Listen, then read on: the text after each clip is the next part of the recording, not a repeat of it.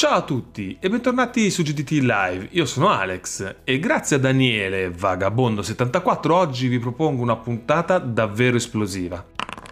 E non solo perché abbiamo appena lanciato la versione beta del nuovo sito di GDT Live all'indirizzo www.gdtlive.net ma anche perché chi segue un po' le discussioni online o solo semplicemente si informa leggendo le recensioni sulla sua rivista o sul suo sito preferito, sa che prima ancora di approfondire il tipo di gioco o analizzare grafiche e componenti, oppure di parlare dell'ambientazione, spesso si mette in chiaro se stiamo parlando di un German o di un American. Su questa distinzione c'è chi ne fa una crociata, chi una questione di principio o chi in un certo senso se ne frega. In ogni caso sulla materia ognuno dice un po' la sua ed in fondo è bello assistere a questo eterno derby tra queste due fazioni. Eppure, eppure spesso quando se ne parla è come se i German o gli Eurogame siano esistiti da sempre, come un dogma presente dalla notte dei tempi, una colonna portante nella storia antica dei giochi da tavolo. Ecco, non è esattamente così. Insomma, se volete demolire qualche vostra certezza e scoprire qualche curiosità in più, ora lascio il microfono a Daniele. Vai, tocca a te! Ciao a tutti, inizio con due doverose premesse. La prima è un ringraziamento personale a Guido Aprea, che oltre ad essere stato uno dei pionieri per quanto riguarda l'introduzione, ma anche la distribuzione, la realizzazione di giochi da tavolo di tipo German sul mercato italiano negli anni 90, quando erano ancora in pochi a credere a questo nuovo mercato, mi ha anche fornito tutta la documentazione che di fatto va a comporre questo video. Ed estendo i ringraziamenti anche ad Emiliano che mi ha coadiuvato con le immagini e con le fotografie. La seconda premessa riguarda la lunghezza di questo video, che è volutamente breve, proprio perché vuole trattare in maniera superficiale, un'infarinata, su questo argomento che in realtà è ricco di spunti e potenziali riflessioni e quindi vi invito nei commenti a farmi sapere quali sono le tematiche che magari vorreste vedere sviluppate. Io sicuramente con molto piacere andrò a realizzare se questo sarà di vostro interesse. Quindi bando le ciance andiamo a vedere cosa succedeva nel mercato ludico negli anni 90. Partiamo da lì. Gli anni 90 sono stati caratterizzati da un profondo cambiamento nel mondo del gioco di società, un vero e proprio tsunami che ha portato via gloriose aziende, facendone nascere di nuove, cambiando radicalmente il concetto di gioco di società, che fino ad allora era stato appannaggio di pochi eletti giocatori armati di tempo e pazienza.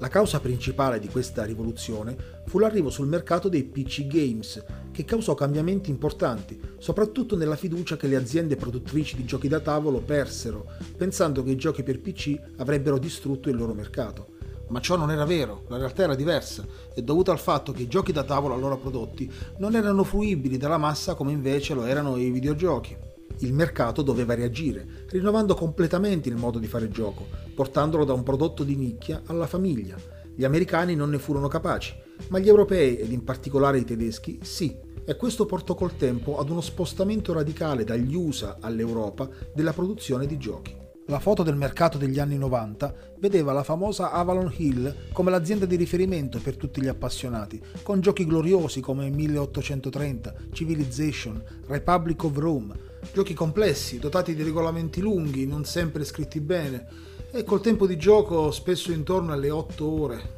Altre aziende, come TSR, SPI, Games Workshop, erano specializzate non solo in giochi da tavolo, ma anche in giochi di ruolo e 3D games, ma il risultato era comunque un prodotto fruibile solo da appassionati, con spese non indifferenti, soprattutto per le miniature, e quindi non certamente adatti a tutti. Nel 1998 la Avalon Hill, dopo 50 anni di onorata attività, fallisce. Viene acquisita dalla Hasbro e fece enorme scalpore il fatto che quando la Hasbro mise in vendita l'intero magazzino della Avalon Hill, vendette praticamente tutto nel giro di poche settimane. Probabilmente qui gli americani capirono che tutto sommato il gioco per PC non andava ad influire radicalmente sul desiderio di molti di giocare ancora seduti assieme attorno a un tavolo, ma nel frattempo dall'altra parte del globo accadeva qualcosa in un paese da sempre predisposto al pragmatismo, all'organizzazione logica, alla pianificazione. Sto ovviamente parlando della Germania. Qui un'azienda tedesca lanciò il prodotto che rivoluzionò completamente il modo di fare gioco.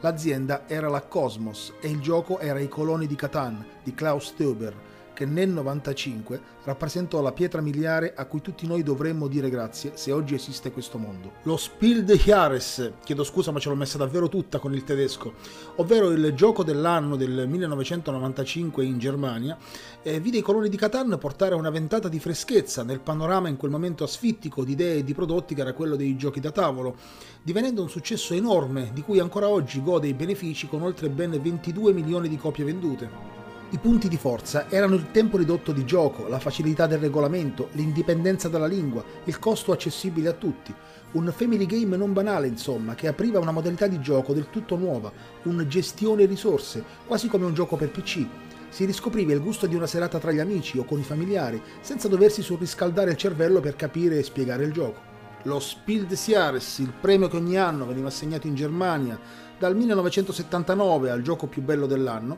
subì una sostanziale modifica, nel senso che fino a quel momento venivano premiati soprattutto giochi che possiamo definire da supermercato, in particolar modo della Ravensburger, ancora oggi l'azienda più grande al mondo ma da quel momento anche queste aziende molto note nella grande distribuzione dovettero adattarsi, proponendo giochi di maggiore qualità ed infatti vennero premiati giochi come El Grande nel 1996, Elfland nel 1998, Tikal nel 1999, Carcassonne nel 2001, giochi che ancora oggi sono considerati dei must. Nascevano meccaniche nuove, come la gestione delle risorse, l'asta che rendeva alta l'interazione tra i giocatori, il piazzamento dei cosiddetti lavoratori, Un'altra cosa importante fu la quasi totale eliminazione del dado e della fortuna,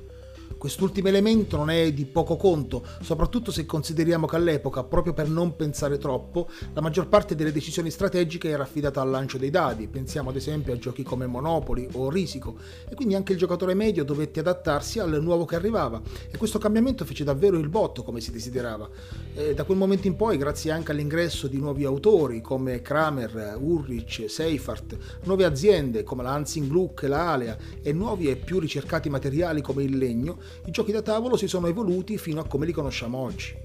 Come promesso sono stato piuttosto breve, alcuni argomenti sono stati trattati in maniera leggera, altri del tutto messi, ma carne al fuoco ne abbiamo messa molta. Infatti, mai come in questo caso, vi invito a commentare e a farmi sapere eh, cosa magari vorreste che io sviluppassi in altri video tematici sull'argomento per andare ad approfondire eh, quelle, tutti quegli aspetti che in questo video sono stati volutamente trattati in maniera molto soft, diciamo così. Quindi non mi rimane che darvi un grande saluto da parte mia e di Charles e grazie per l'attenzione.